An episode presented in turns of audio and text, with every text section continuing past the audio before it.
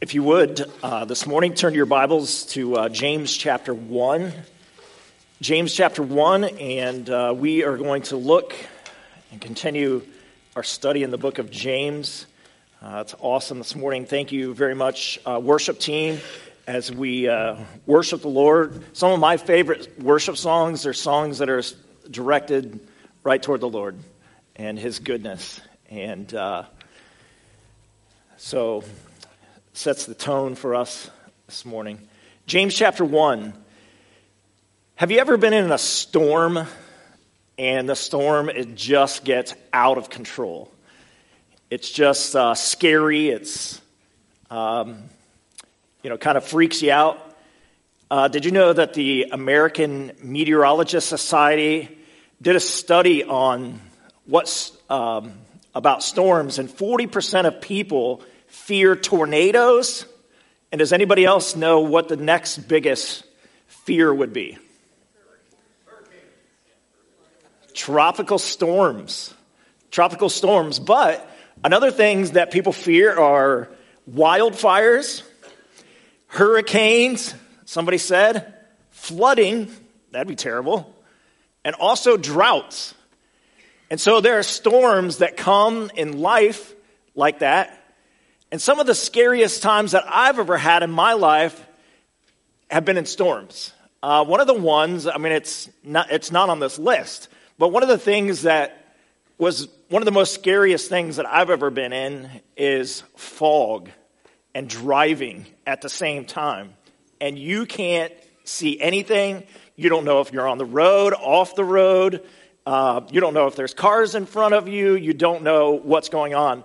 One time we had landed in Atlanta, Georgia, and we had a two hour drive back to Greenville, South Carolina. And it was scary because I didn't, I didn't know what was going on. But luckily, praise the Lord, uh, we made it back. And um, another time I was in a snowstorm, and that's kind of something that we can face here is just maybe being on the road and driving and, and the ice and the snow and just not even knowing, you know, what uh, kind of conditions we're in, or you know, it's snowing so so uh, fast and hard. All of a sudden, you just can't hardly see anything. But I don't know if you ever have been in the middle of an ocean in a storm. That would be scary. And facing storms like that, I read in Acts chapter 27 where Paul was facing that shipwreck and just listening to the storm and kind of imagining what happened there. Um, and just thinking about that, have you ever thought about being on the Titanic in the middle of that storm? That would be terrible. This morning, I want to talk to you about being in storms because in our lives, not only do we face storms like that, but we face storms of all kinds of situations. You know what? It's easy to remain calm when things are going smooth when you're out on the sea and things are smooth and calm out there. But when things start to get a little tough, when the storms start to come, it gets challenging. And many of you right now are facing storms of various kinds in your lives. I know that. I've talked to you. And so t- this morning, I want to talk to you about how you can handle the life, the storms that come in your life in a biblical way. What do you do? When you're facing tough times. Let's look at James chapter 1. This morning we want to look at verses 5 to 8, but I want to read verses 1 to 8 just to kind of set the context for what we're talking about. In James chapter 1, it says this James, the servant of God and of the Lord Jesus Christ, to the 12 tribes and the dispersions, greetings. Count it all joy, my brothers, when you meet trials of various kinds for you know that the testing of your faith produces steadfastness. And let steadfastness have its full effect, that you may be perfect and complete, lacking in nothing. If any of you lack wisdom, let him ask God, who gives generously to all without reproach, and it will be given him. But let him ask in faith, with no doubting. For the one who doubts is like a wave of the sea that is driven and tossed by the wind. For that person must not suppose that he will receive anything from the Lord. He's a double minded man, unstable in all of his ways. Let's pray together. Dear Father, just thank you for your word. We ask, Father, that it would be an encouragement, a help this morning as we listen to what you have for us today. Thank you, Father, for the truths that are here. Thank you, Father, for even the trials in our lives. Father, help us to learn and grow through these trials. In Jesus' name, amen. So here's James. James is a veteran shepherd of souls. And as I mentioned before, when it was calm, you know what to do. But when the trials come, and the variety of trials that can come to our lives, whether they're physical, spiritual, moral, or even emotional situations, things can be tough. There's situations that we often struggle. You know, if you're, I don't know if you thought about trials in your life, but I was thinking about it a lot this week. Sometimes our trials we create ourselves. You know what I'm talking about? Sometimes we just make stupid decisions. And then it's kind of like, oh no, what did I just do? That was so stupid. But sometimes in life, sometimes other people make stupid decisions. Have you ever been on the end of that? It's kind of like, why am I facing that? I didn't even make this decision. My boss did. Yeah, some of you can say amen to that.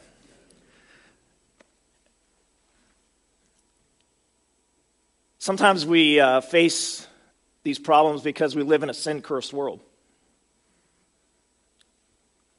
Some things, trials, we don't know why they happen. We may never know. And at these times, it's easy for us when we're facing these trials to get off course. Just like a shipwreck. We could shipwreck our faith because of the trials. We could respond wrong. And here, these readers were facing the exact same thing. They were facing trials. And James was trying to encourage them. In verse 1, we see here that they were dispersed, mostly because of the persecution that they were facing. They had, the, they had suffered the loss of their homes, they uh, lost possessions.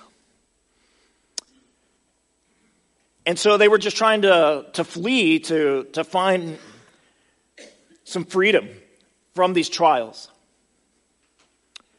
When I preached on January 21st, we went through verses 1 to 4, and we saw that James was trying to encourage them and to us as modern readers to have a radical attitude when we encounter various trials. In verse 2, he tells us these trials to consider it all joy. You could kind of almost shake your head at that, but that's what he was telling these, these readers. He was saying in verse 3 that when your faith is tested, it produces endurance. And then we come to verse 4 and it says, let that endurance have its perfect result. And so then that brings us to verse 5, where he introduces this new idea that when you're facing these trials and situations and storms in your life, he mentions that you can endure these trials joyfully by having God's wisdom. So that's what we want to unpack today. We want to talk about this big idea today seek after God, the provider of wisdom. And so I want to ask you the question Are you seeking after God? Is that your life goal? Is that your decision you make every day? I am going to seek after God. Today I'm going to kind of unfold some things to be able to ask yourself these questions. So let's look first of all in this passage, and it explains to us our need. In verse 5, it tells us we need wisdom. The first part of verse 5, it says, If any of you lack wisdom. I'm going to first lay it out to us that we are a needy people. Every one of us. Every one of us are a needy people. This uh, statement here, it says if. This, when you look it up biblically, it is called a first class conditional statement. Now, we use these kind of statements when we talk about future situations that we believe are real or possible. And that's what we have here. It's kind of basically saying, not if you're going to have trials, but since you're going to have trials. So as we look at the, as we look at the future, we know that we are going to face storms. We're going to face troubles. There are going to be trials that come into our lives. So what do we do about that? First thing I want us to do this morning is kind of look at what the definition of wisdom is. We need to understand what wisdom is. The Greek word here is the Greek word Sophia. Sophia carries the idea of prudence, discretion, the ability or the capacity to understand and then to act wisely. So it kind of has an idea of an understanding, a knowledge, but then be able to take that knowledge that you have and to be able to put that into practice and make wise decisions. That's where we're sometimes we run into a problem because we see the situation and then we respond. Instead of responding in a biblical way, we might respond in anger. Instead of responding in a biblical way, we respond with bitterness. Instead of responding in a biblical way, I mean, you could name your situation as to how you respond. Think about yourself. How do you respond when trials come your way? You might be this ticking time bomb that just goes off. Some of you, rather than dealing with the problem, you act like it's not there. See, all of us, a lot of times, respond to situations in a way that's good or bad. So, now keep in mind here that James 1 is talking about God's wisdom. See, there is such a thing from our culture that is worldly wisdom, and we're going to talk about that later in the message in James chapter 3. It unfolds what is godly wisdom and what is worldly wisdom. And there is definitely, definitely a difference. When we study the Bible, it's always important to study the Bible in its context and to also understand that how words are used in Scripture. In James chapter 1, wisdom refers to the wisdom that we endure trials with joy when we think about the context. And when we respond with joy, that we can be, as verse 4 says, perfect and complete, lacking nothing. Now, James realizes that in times of trials, often we do lack his wisdom on how to endure these trials with joy. And that's why he was reminding these readers to respond in a way that is glorifying to God. So, that's why he adds verse 4 to, uh, 5 to 8 here.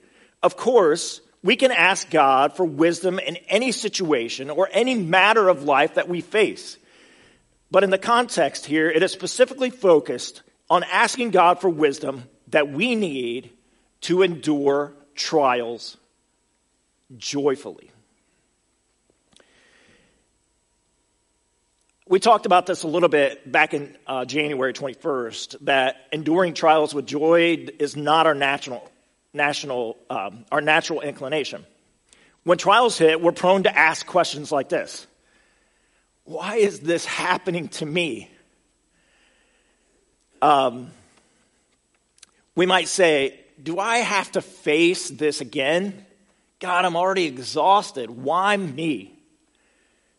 But oftentimes, these are the wrong questions to ask. And so I want to lay out for us here's some important questions for us to think about in the midst of trials. Number one, how can I understand this trial from God's perspective? Like, God, I don't know what's going on, but can you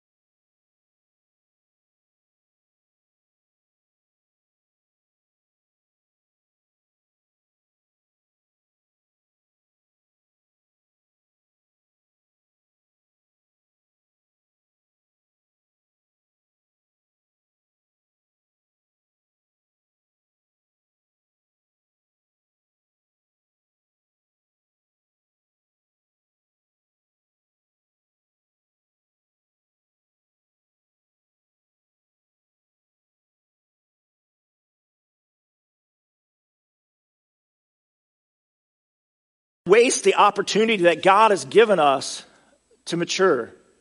Warren Wiersbe said this Wisdom helps us to understand how to use these circumstances for our good and God's glory.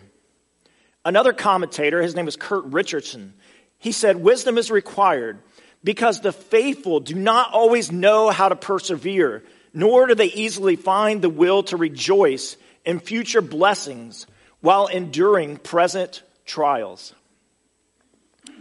This morning, I want to talk just briefly about this person. Does anybody know who this person is? Joni Eareckson Tada. How many of you know who Joni Eareckson Tada is? Okay, quite a few of you. Joni Eareckson Tada, I've seen her at conferences and things that I've been to. She was in a diving accident in 1967. She was 17 years old, and because of this diving accident, she became a quadriplegic. And she was in a wheelchair for the rest of her life, even up until this day. She, uh, for two years, she was under uh, severe uh, rehabilitation. And uh, you know, her life, she could have just said, What a waste. You know, I was perfectly healthy, 16 years old, dove into this pool, and, and uh, why me, God? You know, but you know what she did? She decided she was going to use this situation for God's glory.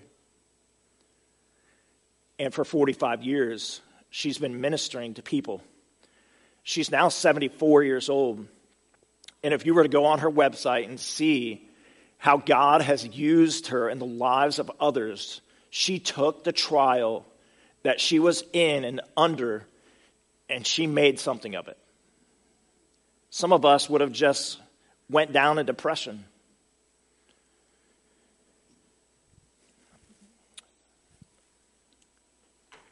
So, this morning, part of my goal is to show you that James shows and defines um, in chapter 3 what biblical wisdom is. And I want to, if you would, turn over to James chapter 3. I want to uh, read part of this, and you'll kind of see here, you'll kind of see the difference between what's biblical wisdom and what is earthly wisdom. Because our society thinks that they're wise. But God describes a different kind of wisdom, a biblical wisdom in chapter 3, verse 13. Notice the differences here. In verse 13, it says, Who is wise and understanding among you? By his good conduct, let him show his works in the meekness of wisdom. So he, he's saying here, All right, you're wise, let's see your actions. And then he goes on in verse 14, he says, But if you have bitter jealousy and selfish ambition in your hearts, do not boast and be false to the truth. So he's saying in trials and situations where you should be exercising heavenly and spiritual wisdom, you're exercising this bitter jealousy.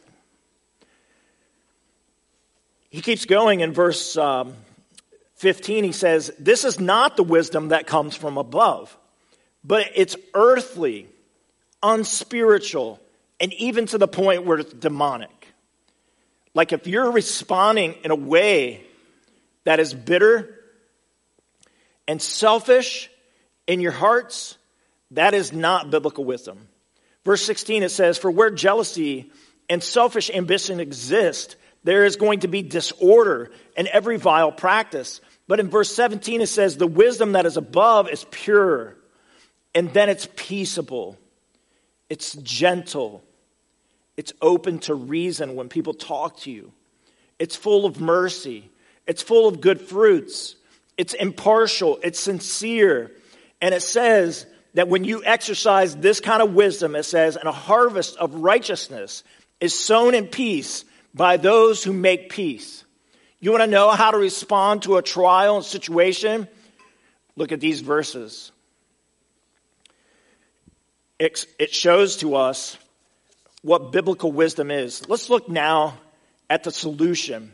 We see that we have a need, that we lack wisdom. The solution is asking God for wisdom. We see that in the second part of verse 5 here. Back to James chapter 1, In verse 5, it says, If you lack wisdom, let him ask God, who gives generously to all without reproach, and it will be given to him. You lack, I know someone who has it. Have you ever been in a situation in your life where you lack and you knew someone that could help you?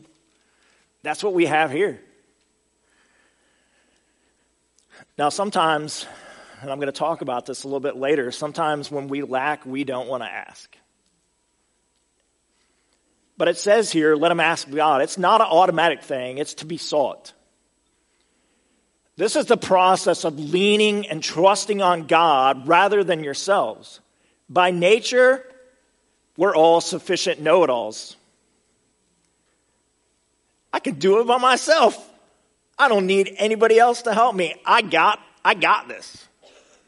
In America, it's the spirit rugged individualism. It's the self made man. And in most cultures, what kind of person is idolized? It's the person who has it all together.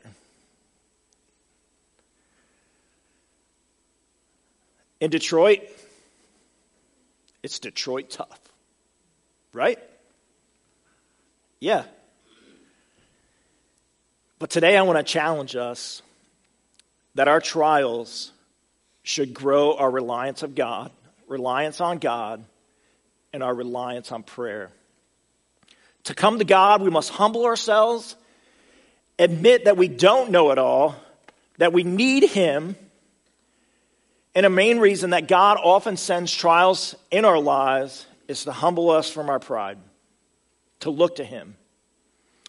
Recently, in my devotions, I was reading a passage in Revelation chapter 3 about the Laodicean church. They all, if you know anything about that church, they were rich and they didn't have many needs. But do you know how Jesus responded to them? In verse 17, this is what he said to them. He actually said, You guys are rich you don't have any needs, but actually, I view you as wretched and miserable, poor, blind, and naked. From the world standpoint, it looks like they had everything, but spiritually, they didn't. Any of you ever read uh, the devotional book New Morning Mercies? Any of you? Nobody. I'd recommend that to you. Uh, one person, maybe two. If you've never read it, I would encourage you to pick it up, order it from Amazon. Uh, it's really good reading. I want to read uh, something uh, here from Paul David Tripp as the author. He says this He says, Don't buy the false gospel of self reliance. If you could make it without help, Jesus would not needed to come. It's a seductive lie. It's told again and again. There's nothing new in its message. It was told first in the Garden of Eden and hasn't ceased to be told since, but it's told in many forms. And I want to show you here, uh, Paul David Tripp lays out many different areas. He says, here's some of the lies that we often believe. No one knows you better than you know yourself. Number two, you really don't need the ministry of others in your lives. You used to struggle with sin, but you've conquered it all. You don't anymore. Some people believe this. I know someone who believes they're sinless. I think we could probably spend an hour with them and kind of show that they're not. But uh, since you know the Bible so well, you're probably okay. Look at your track record. You've come a long way. Your little sins, ah, they're really not that sinful. Ah, there's little. Just go ahead. You're way beyond the level when you need to be taught by others. You're so spiritually mature. You're on your own. You just have to get up and do what you've been called to do. This is all just kind of phrases that we might hear where, where we might tend to just rely on ourselves. Like, I don't need anybody else. I've got this. And so Paul David Tripp lays out and he says the voices of self reliance are many and they're deceptive. In some way, they greet us every day. Their deceptive whispers started in the garden and continue with the, the sole devious purpose of convincing you to rely on yourself and not on God. The lie of self sufficiency, it's attractive to all of us because we don't like to think of ourselves as weak and needy. We don't like to think of ourselves as dependent. We don't like to think of ourselves as fools who need to be rescued from ourselves. We like the story of the self made man. You know, the person who pulled himself out of the mire and made it on his own with no one to think but himself. But James here is actually telling us the exact opposite. James is encouraging us to have a humble dependence on him. 1 Peter chapter 5 verse 7 says casting all your cares on him because he cares for you. This passage, what is it telling us? It's telling us ask for wisdom. James isn't giving advice. He isn't saying this is an option. He's saying this is a command. It's mandatory. When you're in the midst of storms, we need to rely on the God who is the creator of the universe. Why wouldn't we? Now, what's interesting about this verb here in verse 5 is that it's in the present tense. It indicates that you'll probably need to ask more than once. It isn't just going to be a one time thing. It's something that you need to ask. And then when you're in the next situation, you ask again. And in your prayer life, you become dependent on God to ask Him. This wisdom is not for sale. You can't go to the store and buy it. It's just a gift. You just ask. See, this causes our heart and our will to turn to God in prayer. Our prayer life should grow through trials and tests and storms in our lives. In Matthew chapter 7, it says this Ask and it will be given you, seek and you will find, knock and it will be open to you. For everyone who asks receives, and he who seeks finds, and to him who knocks it will be opened. Or what man is there among you? who, if he asks for bread, will give him a stone, or if he asks for a fish, will he give him a serpent? If you then, being evil, know how to ask good gifts to your children, how much will your Father who is in heaven give good gifts to those who ask him?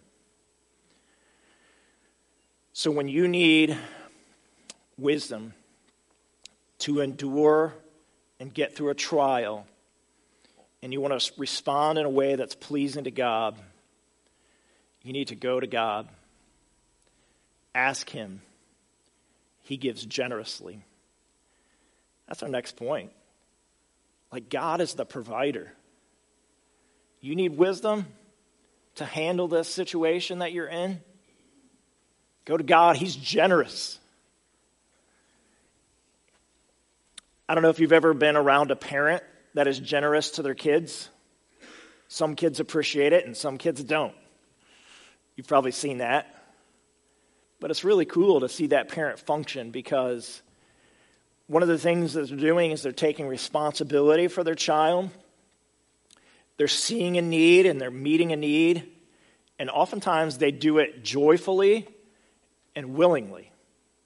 That's totally God here. But He does it perfectly. Us as human beings, in giving gifts, we kind of do an okay job. We might want someone to praise us for what we've done, but he's not into that. He's just into being generous because he wants to meet our needs. God is the source for all wisdom. You need wisdom? Go to him. He's the one true source for wisdom.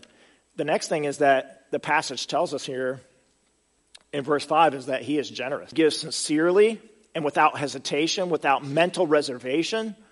He does not grumble or criticize. His commitment to his people is total and unreserved. You can expect to receive. Now, I just talked about a parent who was giving Have you ever seen a parent that's selfish and stingy? I've seen that. They complain about what they've done for their kids, or they talk about their kids in a negative way. They're very self centered and selfish. That's not God. So the question is where do we find wisdom? Well, we find wisdom that God reveals his wisdom by his Spirit through the Word. God's wisdom does not come as a sudden revelation or an impression that just hits you out of nowhere. You won't find it in a special article online or a magazine like Reader's Digest unless they accidentally say something that might coincide with the, what God's Word said. God's Word is the source of wisdom. God's word reveals wisdom to us. If you're in a time of trial, I would really encourage you to even focus on reading the book of Proverbs. Read it saying, God, speak to me. I need wisdom. I just want to read a couple passages of scripture that tell us about God's wisdom. In Colossians chapter 1, verse 9, and also chapter 2, verse 3, it says, In whom are hidden all the treasures of wisdom and knowledge. Ephesians chapter 1, verse 17, 16 and 17, it says, I do not cease to give thanks for you, remembering you in my prayers, that the God of our Lord Jesus Christ, the Father of glory, may give you the spirit of wisdom and the revelation and the knowledge of him 1 Corinthians chapter 2 says this that God reveals his wisdom by the Holy Spirit to those who are spiritual. This wisdom has to do with knowing how to apply biblical truths to particular situations in life. Therefore, if you're not spending time consistently in reading God's word, you're not going to have the wisdom that you need when trials hit. See, we need to be under the influence of the truths of God's word. Proverbs chapter 1 says that the time to seek for wisdom from God is before even the trials hit. So that when they come, we can think about those biblical truths that we've been taught or read or meditate on, or even verses that we've memorized, so that when we come, those are the first things that we think about. In Proverbs chapter 3, it says, Trust in the Lord with all your heart. And don't lean to your own understanding. In all your ways, acknowledge Him, and He'll direct your path. Don't be wise in your own eyes. Fear the Lord and depart from evil. It will be a health to your flesh and strength to your bones. When you respond in a way of biblical wisdom, it even helps even your health. It says here that it will be a health to your flesh and strength to your bone. Have you seen people that have responded to trials in a way that was not glorifying to God, and sometimes their health begins to struggle? It even helps that when you rely on God. God wants to give assistance to these trials. He wants our focus to be on Him. He's not just going to leave us in trouble. A lot of times in troubles, we look everywhere except for to biblical wisdom. So this morning, I'm challenging all of us to look to this generous provider of wisdom. Look to God Himself. Lastly, we see here the condition. Now, He says that He's the provider, and He is. He has the resources, and He does. But in verse 6 to 8, He lays out one prerequisite to receiving this wisdom. What is it? In verse 6, he says to ask in faith. This passage tells us to believe and don't doubt. Another translation says believe and no doubting. the NASB says ask in faith without any doubting. So when verse 5 says that he's willing to give wisdom to all, we need to define that all by the context. And that is that God does, does not give wisdom to everyone in the world, but rather he gives wisdom to every believer in Christ who ask in faith. So, what is faith? Faith is trusting in God that He'll provide it. We don't doubt Him. We wouldn't say, Well, can God do this? Is He big enough? Can I count on Him to come through? Yes, you can count on Him. Yes, you can believe. In Hebrews chapter 11, verse 6, it says, Without faith, it is impossible to please Him. For he who comes to God must believe that He is, and that He is a rewarder of those who seek Him. It'd be silly to ask God of something and you weren't even sure he really existed. John MacArthur states that strong, sound faith is not based on feelings, but on knowledge and understanding of the promises of God's truth, which is spiritual wisdom. It's interesting in this passage because it gives us two examples, and we're almost done here, but in verse 6, it gives us an example of waves in the sea. Verse 6 says this But let him ask in faith with no doubting, for the one who doubts is like a wave of the sea that is driven and tossed by the wind. I don't know if you've ever, uh, you know, been to the ocean and kind of watched uh, the waves and how they just kind of go all over the place. But I don't know, when my son, uh, my oldest son, who's now 27, he lives in Columbus, Ohio, but when he was uh, three years old, he had retinoblastoma. And what that means is that he had cancer in his retina. And so we went to U of M and uh, had his eye removed. And so he had a prosthetic eye. Well, one day, we were at Lake Michigan and all of a sudden he says, Mom, Dad, my eye fell out in the ocean. And we looked at him.